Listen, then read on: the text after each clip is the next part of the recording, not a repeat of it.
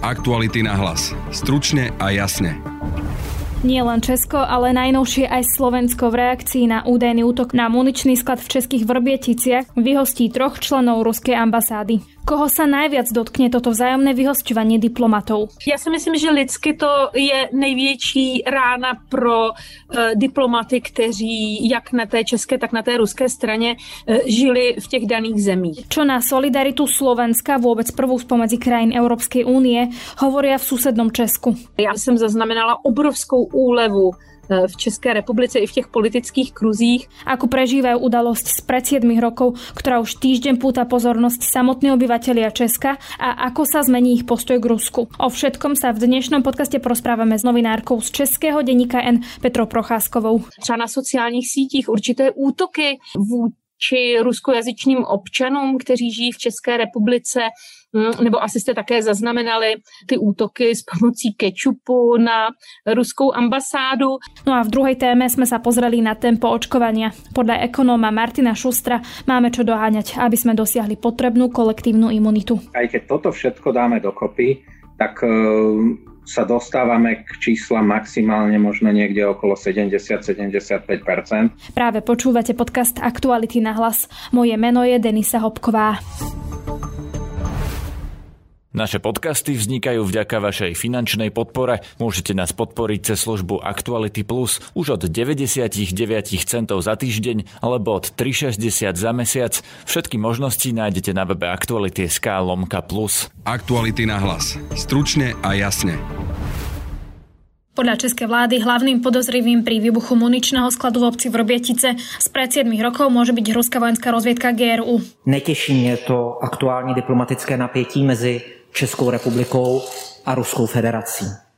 My jsme nicméně museli reagovat na kouzu Verbětice a tu spackanou operaci ruské vojenské rozvědky a flagrantní narušení naší suverenity.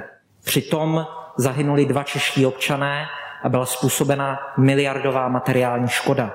Proto jsme se rozhodli vyhostit 18 důstojníků ruských tajných služeb pod diplomatickým krytím, které identifikovali naše služby. No a Rusko reagovalo tiež vyhostením českých diplomatov. Na možný útok na muničný sklad reagovalo aj Slovensko. V súvislosti so situáciou v našom geopolitickom priestore a aktuálnymi udalosťami v Českej republike, ktorej týmto opätovne vyjadrujeme solidaritu a plnú podporu, traja zástupcovia diplomatickej misie Ruskej federácie musia ukončiť svoje pôsobenie a opustiť územie Slovenskej republiky do 7 dní. O udalostiach v Českej republike po informáciách, že za výbuchom vo Vrbietici podľa Českej policie môže byť ruská vojenská rozviedka GRU, sa budem teraz rozprávať s českou vojnovou novinárkou z Českého denníka N Petrou Procházkovou. Dobrý deň, vitajte. Dobrý den.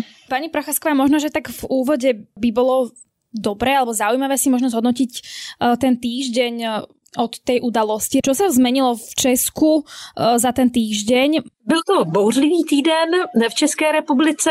Myslím si, že nejsme, eh, co se týče veřejného mínění, tam, kde jsme byli před týdnem, předtím, než jsme tu informaci znali. Já myslím, že pro většinu obyvatel České republiky ta informace byla až šokující, eh, že by to eh, nějak zvlášť změnilo třeba poměr sil v České republice mezi těmi, kdo jsou Rusku nakloněni a mezi těmi, kdo ne, to bych neřekla. Spíš se vyostřila to soupeření mezi těma dvěma tábory, lidé a politici čeští, kteří eh, poukazovali na přílišný vliv Ruska a na jeho destruktivní funkci nejen v České republice, ale v celé Evropě, jak si posílili, mají v rukou více argumentů a ta druhá strana eh, víceméně mlčí. Jedna důležitá věc se ale změnila a to je postoj eh, Pražského hradu prezidenta Zemana, který byť mlčí, tak tím vyjadřuje eh, trošku jiný postoj, než na jaký jsme byli doposud zvyklí. A to znamená, že on vyjádřil důvěru spravodajským službám, eh, které oznámili, že za výbuchem ve Vrběticích v roce 2014 stojí ruské tajné služby. To si myslím, že je nejzásadnější změna nejen na české politické scéně, ale i českém veřejném mínění, protože ten tábor příznivců prezidenta Zemana najednou dostal signál, že nevždy musí pan prezident eh, jak si stát na straně Ruska. Zřejmě jsou ty důkazy natolik pádné a natolik přesvědčivé, že i starý dobrý přítel Kremlu, pan prezident Zeman, tentokrát před těmi důkazy eh, kapituloval. Prišli aj tie informácie, že z ruské ambasády v Česku teda odchádzajú alebo majú odísť do, do mája e, ďalší pracovníci, zamestnanci ambasády a teda odchádzajú aj s rodinnými príslušníkmi. Tá reakcia Ruska bola o, o niečo tvrdšia. Vám v podstate, ako sa to hovorí, že v Rusku na tej ambasáde Českej už veľa tých ľudí neostalo. Keby to možno vieme približiť v praxi, vy asi poznáte tie pomery, že ako sa to dotkne, dajme tomu možno, že bežných Rusov v Česku, respektíve Čechov v Rusku, čo to skomplikuje všetko, ale možno, že aj pre tých zamestnancov predsa nejakú dobu tu žili, žili tu nejaké roky. Já si myslím, že lidsky to je největší rána pro uh, diplomaty, kteří jak na té české, tak na té ruské straně eh, žili v těch daných zemích.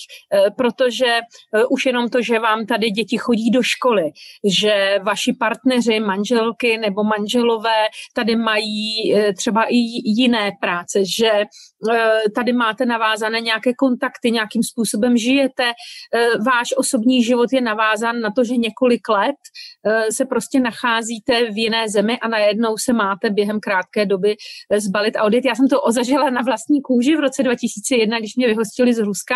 Tehdy já jsem dostala 10 dní a po deseti letech to byl jako velký oříšek najednou změnit svůj život. A myslím si, že teď se to týká ne jednoho člověka, ale desítek, jak na české, tak na ruské straně.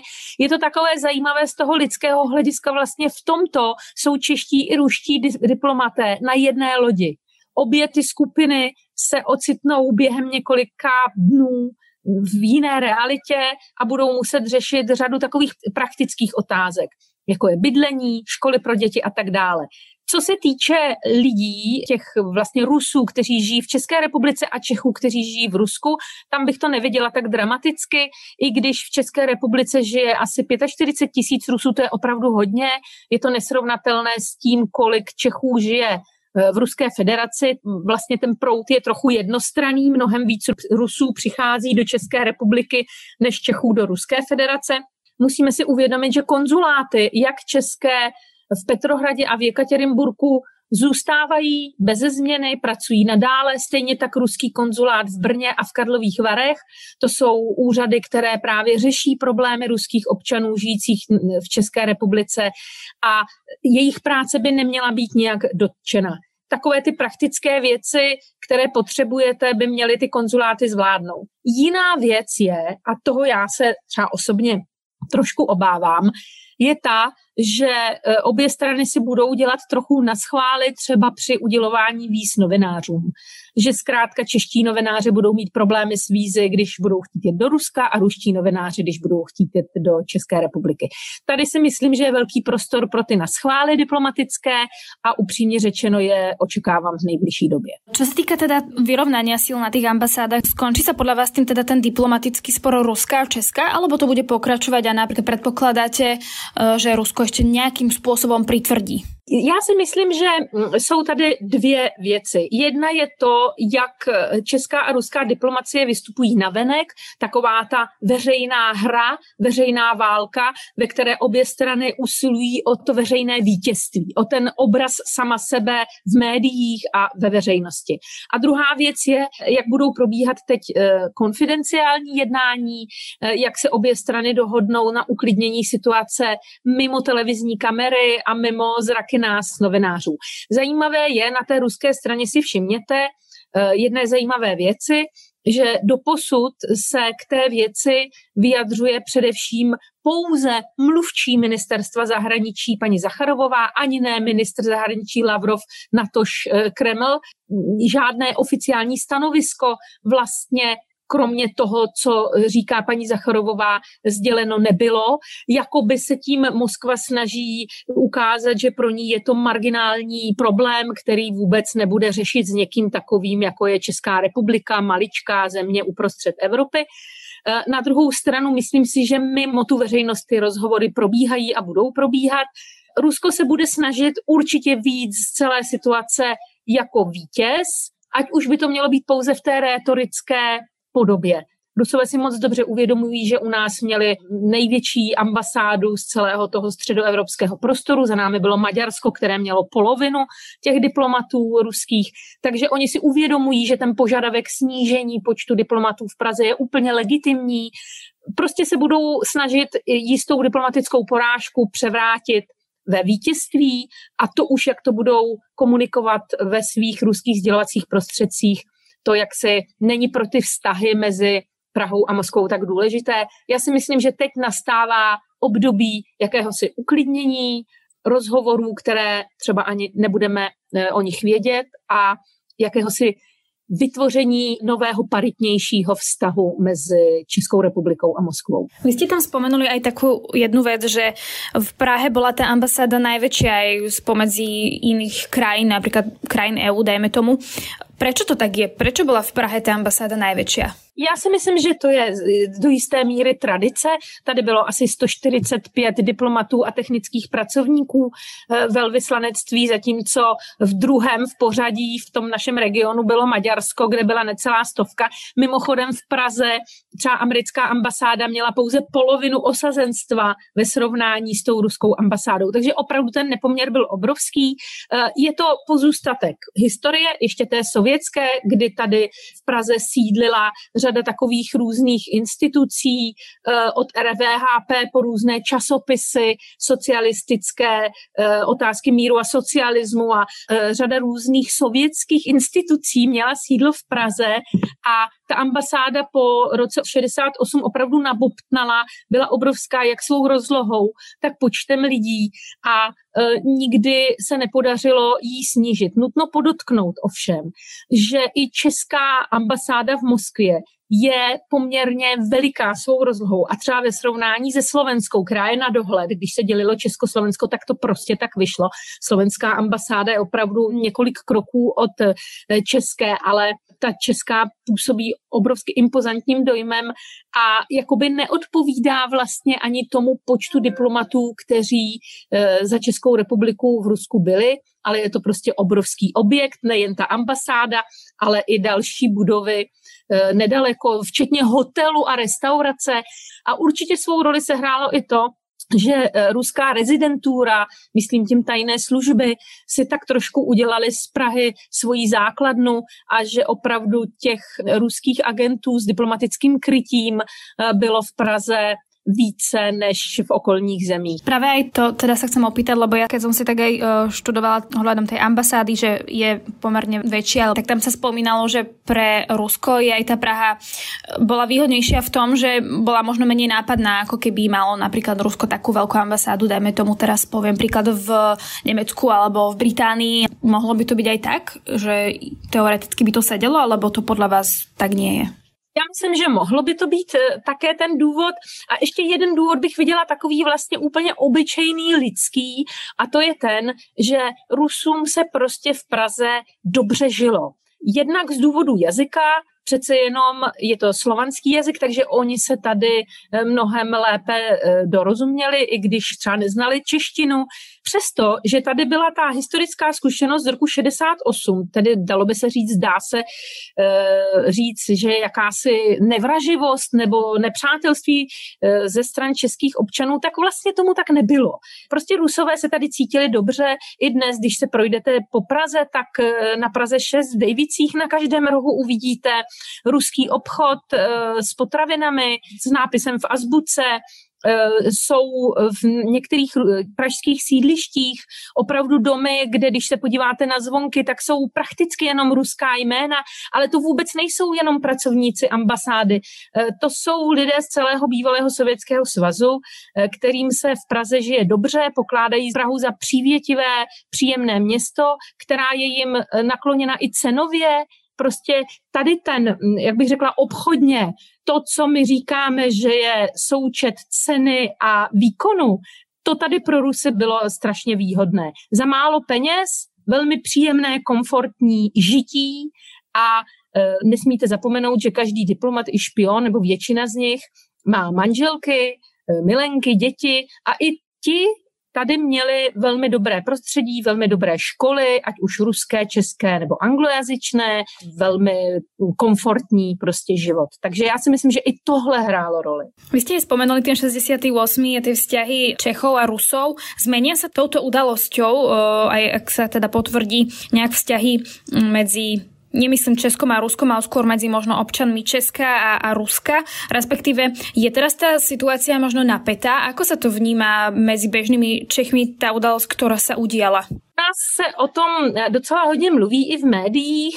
Eh, já už jsem zaznamenala třeba na sociálních sítích určité útoky či ruskojazyčným občanům, kteří žijí v České republice, mm, nebo asi jste také zaznamenali ty útoky s pomocí kečupu na ruskou ambasádu. To určitě není to, co bychom chtěli, aby se stalo, aby se rusové stali cílem nějakého linčování. Jsou mezi nimi lidé různý. Eh, když to úplně zjednoduším, ať už voliči Putina nebo naopak lidé, kteří sdílejí s námi ty liberální eh, evropské hodnoty, ale to je vlastně jedno, pokud neporušují zákon a zvolili si za svůj domov Českou republiku a nevytvářejí tady nějakou pátou kolonu, tak si myslím, že vůbec nemáme právo je z nějakého politického hlediska hodnotit. Jiná věc je, že když se podíváte na ty ruskojazyčné eh, sociální sítě eh, Rusů žijících v České republice, tak tam vidíte, že značná část těch lidí sice žije v Praze a nechce se stěhovat do Ruska, na druhou stranu vyjadřuje třeba opovržení právě nad eh, tím způsobem života v Evropě.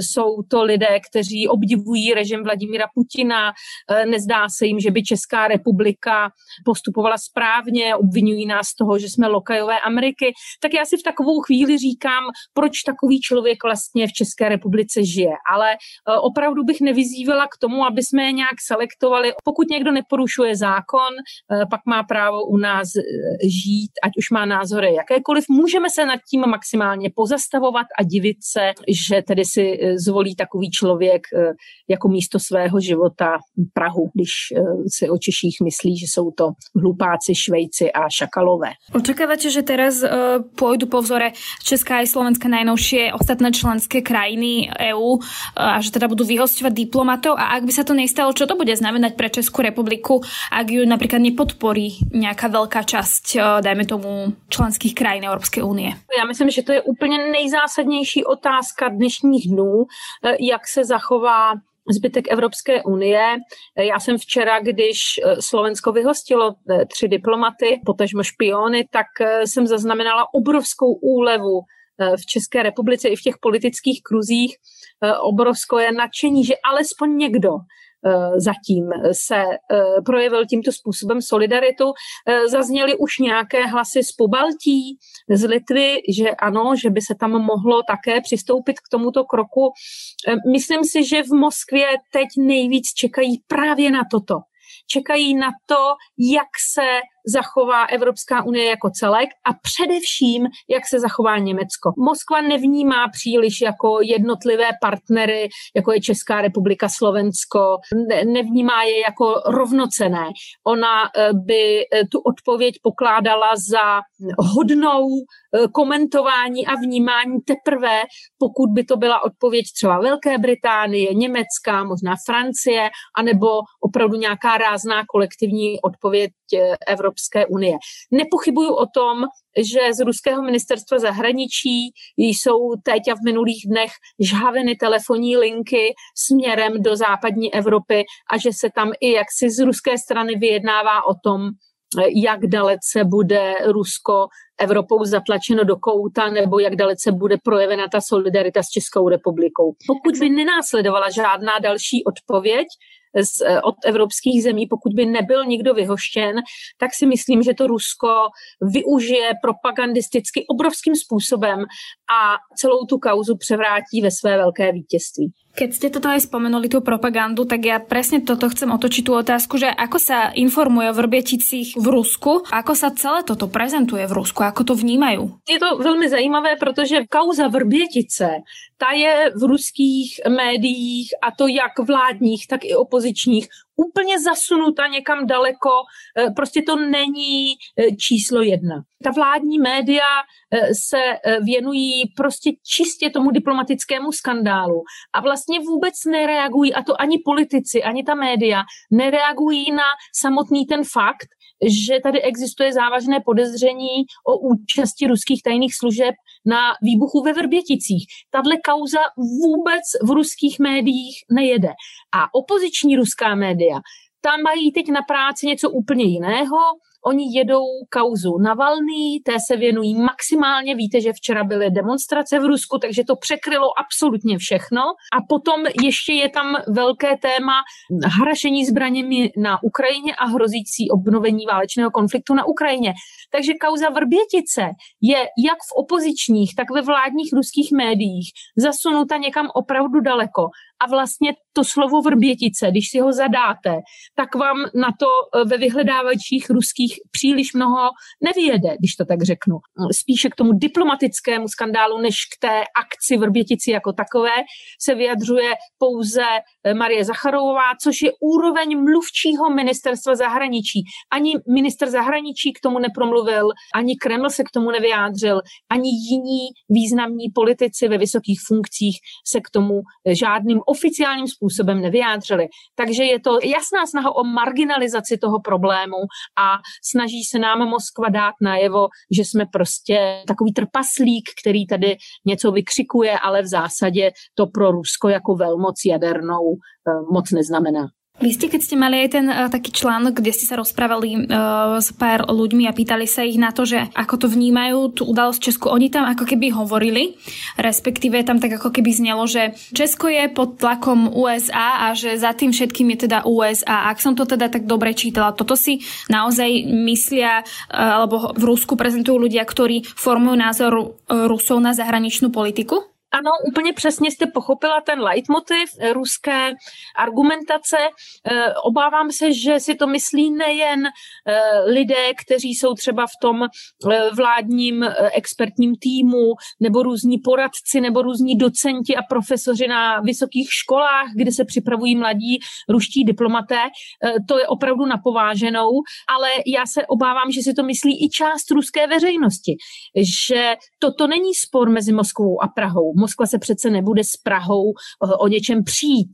Eh, je to spor mezi Moskvou a Washingtonem. Je to opět návrat k tomu bipolárnímu světu, eh, kdy Rusko, tehdy Sovětský svaz, hrál tu roli jedné ze dvou významných světových velmocí. Kreml se snaží, seč může, aby opět tento dojem vytvořil, aby vytvořil ve svých občanech pocit, že jsou jednou ze dvou rozhodujících velmocí, která určuje chod našeho světa. Proto je ten spor s Českou republikou prezentován jako spor s někým, kdo je loutkou v rukách Američanů. E, vlastně se objevila řada jakoby důkazů nebo různých hypotéz, že ta kauza byla vytažena na světlo boží ve chvíli, kdy nám k tomu Američané dali příkaz, že vlastně měla kauza Vrbětice v mediálním prostředí překrýt právě tu kauzu pokusu o puč v Bělorusku a tak dále. Česká republika je představována eh, v ruských sdělacích prostředcích jako nesamostatná země, jako vazal, eh, jak ako vlastne podaný e, Spojených států amerických. A teraz taká úplne záverečná otázka. Vy ste hovorili, že zo strany Putina sme nepočuli nejaké vyjadrenie k tým udalostiam v Česku, ale teda vieme, že Vladimír Putin mal tento týždeň svoj známy prejav a on tam teda hovoril, že je to keď tak sparafrázujem, že organizátori provokácií, ktoré ohrozujú záujmy Ruska, že budú veľmi lutovať, ako už dlho nelutovali a že dúfa, že nikomu nenapadne prekročiť červenú líniu vo vzťahu k Rusku a že tú líniu si určí ako keby Rusko samo. Toto teda nemohlo byť nejakým spôsobom smerované aj Česku, alebo to skôr ako keby čítate možno inak? Určitě se to týkalo Česka. Eh, já bych jen poukázala na takový zajímavý moment, který mm, patří eh, do takového koloritu rétoriky pana prezidenta Putina. Nevím, jestli jste si všimli, že on nikdy nenazývá jméno opozičního lídra Alexeje Navalného. On o něm vždycky hovoří jako o tom člověku, o tom ruském občanovi nebo o tom pacientovi. On prostě nenavzývá jeho jméno a nechce, podle mého názoru, nechce mu tím dodat na vážnosti. Je to někdo anonymní. A mně se zdá, že Česká republika se dostala do stejné kategorie, že eh, v tom projevu eh, pan prezident Putin hovořil i o nás, ale nás nenazval, protože toho nejsme hodní. V jeho očích Česká republika není natolik významná, aby si vůbec pamatoval, že tedy se jmenuje Česká republika. On si to samozřejmě pamatuje, ale je to signál, je to prostě zpráva, taková nonverbální zpráva o tom, jakým způsobem Kreml s námi hodlá nadále zacházet a jak se na nás dívá. Ale ten vzkaz, o kterém vy jste hovořila, ten byl určitě určen nám to pálení mostů, nebo spíše eh, lépe řečeno nepálení mostů, to byla nabídka na to, aby jsme se vzpamatovali a nehnali ten konflikt do krajnosti a ta eh, červená linie, to znamenalo, že Rusko, když se rozlobí, tak bude zlé. Otázka je, jaké možnosti Rusko v tuto chvíli má vůči České republice, která, sláva Bohu, je součástí Severoatlantické aliance a myslím si, že to je v tuto chvíli vlastně naše záchrana. Aktuality na hlas. Stručne a jasne. Tempom očkovania síce nepatríme medzi najhoršie krajiny Európskej únie, ale Slovensko patrí medzi krajiny s najnižším podielom zaočkovaných seniorov v rámci EÚ. Keď si to ale zhrnieme v globále, aké máme teda tempo očkovania, prečo máme nižší podiel zaočkovaných seniorov a kedy by mohli prísť na rad 18+. Budem sa teraz o tom rozprávať s ekonomom Martinom Šustrom, ktorého mám aj teraz na linke. Dobrý deň, vitajte. Dobrý deň. Medzi EÚ sme jednou z krajín, ktorá má najhorší podiel zaočkovaných seniorov a tým sme teda začali vlastne nimi. Ak zostanem pri tých tých senioroch, tak prečo je tam tá zaočkovanosť taká nízka? To, to je tá záhada, že, že vlastne prečo. Lebo 80 sme začali očkovať už eh, pred eh, viac ako dvomi mesiacmi a nie je ich veľa ľudí nad 80 rokov je na Slovensku 180 tisíc. Pri tom tempe očkovania, ktoré máme dnes, čo sa týka prvej dávky, je to na 2-3 týždne očkovania. A medzi tým prešlo výrazne viacej času a stále ich nemáme zaočkovaní. Medzi tým iné krajiny sa dokázali dostať na úrovne viac ako 90%, to sú tí najlepší. Európsky priemer je cez 70% a my týchto 80 sme zaočkovali len tesne viacej ako polovicu. Ťažko povedať, že prečo. Dohadujeme sa, že je to preto, že ten systém bol technicky náročnejší pre 80 Možno je to tým, že do domovov sociálnych služieb len postupne chodia výjazdové očkovacie týmy. Možno niektorí z tých 80 prekonali COVID a teraz sa budú očkovať až 3 mesiace po prekonaní. Ale ani o tomto nemáme presné informácie, že vlastne nevieme, prečo sa nám to nepodarilo tak dobre ako iným krajinám. A keďže vidíme, že v iných krajinách sa to darí, tak určite sa to dá. Tam sa tuším aj hovorilo, že v podstate je problém, že neočkujú ambulantní lekári a že veľakrát tí seniory dôverujú skôr ambulantným lekárom a nie je to také, ako keby pre nich jednoduché sa dostaviť niekde do očkovacieho centra napríklad. Mohlo by toto tiež byť jedným z dôvodov? Ja si myslím, že to, čo by najviac pomohlo, by bolo, keby mohli očkovať ambulantní lekári, lebo práve tam je tá dôvera možno založená aj na osobnom vzťahu, že ten senior sa najskôr spýta svojho lekára, že či sa má očkovať a keby ho jeho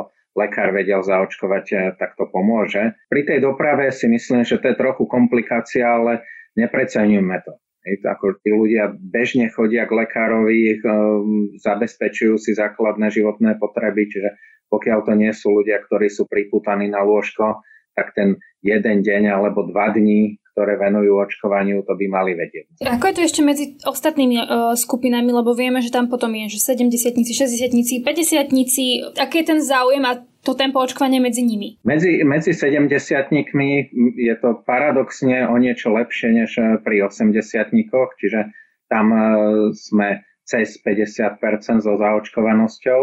Pri 60 máme zaočkovaných asi necelú tretinu ale tam ešte je pomerne dosť veľa ľudí v čakárni, čiže tí budú pribúdať, ale aj keby sme dopočítali všetkých tých, čo sú teraz v čakárni, tak sa zatiaľ dostávame len na nejakých 42%.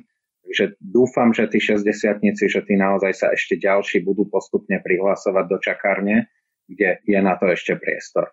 Pri tých mladších vekových skupinách tam sme zase so zaočkovanosťou ďalej, než sú priemerné európske krajiny, čo je samozrejme dané tým, že keď sme zaočkovali menej seniorov a pri viac menej podobnom množstve vakcín na obyvateľstvo sme zaočkovali viacej tých mladších. Čo to ale znamená, že vlastne, že my napríklad môžeme mať teda skôr zaočkovaných mladších a že tí seniori budú zaočkovaní neskôr, aj keď teda bolo to najprv teda prezentované tak, že najprv by mali byť tí rizikoví tí seniori. Najväčšia potreba bola očkovať tých e, rizikových a hlavne bola teda na jar, keď e, bolo ešte pomerne veľké riziko sa infikovať a pri senioroch vieme, že infekcia s oveľa väčšou pravdepodobnosťou vedie k závažným problémom alebo k smrti. Dnes sme v tej situácii, že pandémia ustupuje aj vďaka opatreniam, ktoré sme mali, aj vďaka sezónnosti. Takže v lete pravdepodobne nebudeme mať veľkú incidenciu a e, nepotrebujeme až tak akútne očkovať tých starších, lebo vtedy nebudú až tak ohrození. Ale na jeseň, keď e, očakávame, že sa vráti ďalšia vlna pandémie, tak potrebujeme vtedy mať zaočkovaných na jednej strane čo najviac ľudí aby sa tá ďalšia vlna až tak nerozbehla, ale tak či tak potrebujeme mať zaočkovaných čo najviac tých starších. Povedzme, dnes medzi aprílom a júlom až tak veľmi nezáleží na poradí, ale do nejakého septembra znovu bude záležať na tom, aby sme mali čo najviac seniorov zaočkovaných a ideálne, keby sme sa priblížili e, k tým 90 alebo 95% ako je to už v krajinách, ktoré E, toto robia najlepšie. Čiže je podľa vás napríklad racionálna stratégia otvoriť, dajme tomu v nejakej najbližšej dobe uh, očkovanie pre všetky skupiny, čiže aj 18+. Plus? Ja si myslím, že skôr či neskôr sa to otvorí, lebo najbližšie dva mesiace by sme mali dostať skoro 3 milióny dávok vakcín, z toho len zo samotného Pfizer-BioNTechu asi 2,3 milióna. Čiže na to, aby sme ich využili, tak e, budeme musieť otvoriť očkovanie pre viac menej všetky skupiny obyvateľstva. Pokiaľ sa záujem o očkovanie bude držať eh, pri tých eh, asi 50% v každej vekovej skupine, ako to bolo doteraz, tak s tým, čo nám príde najbližšie dva mesiace, zaočkujeme naozaj polovicu dospelého obyvateľstva a tým vyčerpáme ten záujem. Že druhá časť, čo potrebujeme, a to naozaj potrebujeme v priebehu leta nejako vyriešiť, je zvýšiť záujem ľudí, motivovať ich tak, aby sa ich očkovalo viacej, než sa ich hlási teraz. No a teda ako motivovať tých ľudí k tomu, aby teda išli sa zaočkovať, pokiaľ doteraz neboli a mohli. Nemám pocit, že dnes by sme tu videli teda nejakú veľkú výraznú očkovaciu kampaň. A teda tá otázka je, že hlavne, že akú úlohu zohráva, pretože jedna vec je očkovacia kampaň, druhá je, že sociálne siete a podobne. Čo teda musí vláda urobiť, minister zdravotníctva alebo ktokoľvek na to, aby sme druhú polovicu ľudí naozaj zaočkovali? Ja si myslím, že kľúčová skupina, ktorá nám tu bude vedieť pomôcť, sú obvodní lekári. A keď si ich získame na tú stranu, aby za prvé, oni sami sa dali zaočkovať a tým pádom išli príkladom. A za druhé, aby začali očkovať, a to sa pripravuje, onedlho to snať bude spustené, čiže tak e, sa vieme posunúť e, o relatívne hodný kus ďalej. Potom potrebujeme intenzívnu mobilizačnú kampaň v médiách, ktorú zatiaľ nemáme. Zatiaľ sa bežný človek dostane k informáciám v médiách viac menej zo spravodajstva, čo je samozrejme veľké množstvo informácií, ale tie informácie sú častokrát rozporuplné. Sa šíria oveľa viacej informácie o tom, e, aké sú rizika z očkovania alebo prípadne kde sa stala aká nespravodlivosť, kto sa predbehol. Strácame tie úplne najzákladnejšie posolstva, ktoré potrebujeme ľuďom opakovať. Čo sa týka sociálnych médií alebo konšpirácií, to by som až tak nepreceňoval. My to možno vnímame veľmi negatívne, keď to sledujeme, lebo sú to hlasné skupiny, ale v konečnom dôsledku to je malé percento ľudí. Ja by som odhadol, že to sú jednotky percent ľudí, možno 2-3 percentá. A jednoducho s tým sa musíme zmieriť, že presvedčených antivaxerov nezaočkujeme, ale určite ich nie je až tak veľa, že by to malo ohroziť tie ciele, že chceme zaočkovať drvivú väčšinu populácie. My vieme povedať z tých dát, e, že podľa toho, koľko ľudí sa napríklad ešte nezaočkovalo z tej skupiny, pre ktorú je už aj otvorené to očkovanie. Vieme mi povedať, že koľko reálne ľudí na Slovensku percentuálne proste nemá reálne záujem o očkovanie, že napríklad či je to polovica obyvateľov Slovenska alebo nejaká proste menšia časť. No vidíme to z prieskumov, ktorých je viacero, kde aktívne sa chce očkovať naozaj asi 50% ľudí. Potom je tam asi ďalšia štvrtina ľudí, ktorí sú nerozhodní a ktorých snáď budeme vedieť presvedčiť. Aj tým, že tým dáme osobný príklad tých, ktorí sú pre nich dôveryhodní, čo sú väčšinou odborníci, lekári, potom tým, že to bude príjemnejšie a jednoduchšie. Je, je asi skupina ľudí, pre ktorých aj tie logistické problémy, doprava alebo registrácia sú problémom a keď sa budú môcť očkovať u svojho obvodného lekára, tak eh, to spravia. Ale stále, aj keď toto všetko dáme dokopy, tak e, sa dostávame k číslam maximálne možno niekde okolo 70-75%, čo zďaleka nebude stačiť na nejakú kolektívnu imunitu alebo na to, aby sme vedeli úplne zabrániť tretej vlne na jeseň. Ja si myslím, že skôr či neskôr sa budeme musieť dostať k tomu, že nestačí tých ľudí len presviečať alebo po dobrom vyzývať, že treba zaviesť aj priame finančné motivácie, aby sme sa očkovali. Že kto sa očkuje, tak ten dostane povedzme 50 eur a teraz 50 eur berte ako vyslovene nejakú symbolickú sumu, môže to byť 20 a môže to byť viacej. Čiastočne to môže byť aj kompenzácia toho, že keď niekto musí si zobrať taxík a ísť do očkovacieho centra a toto musí spraviť e, dvakrát, tak e, to len kompenzuje tie náklady, čo s tým má.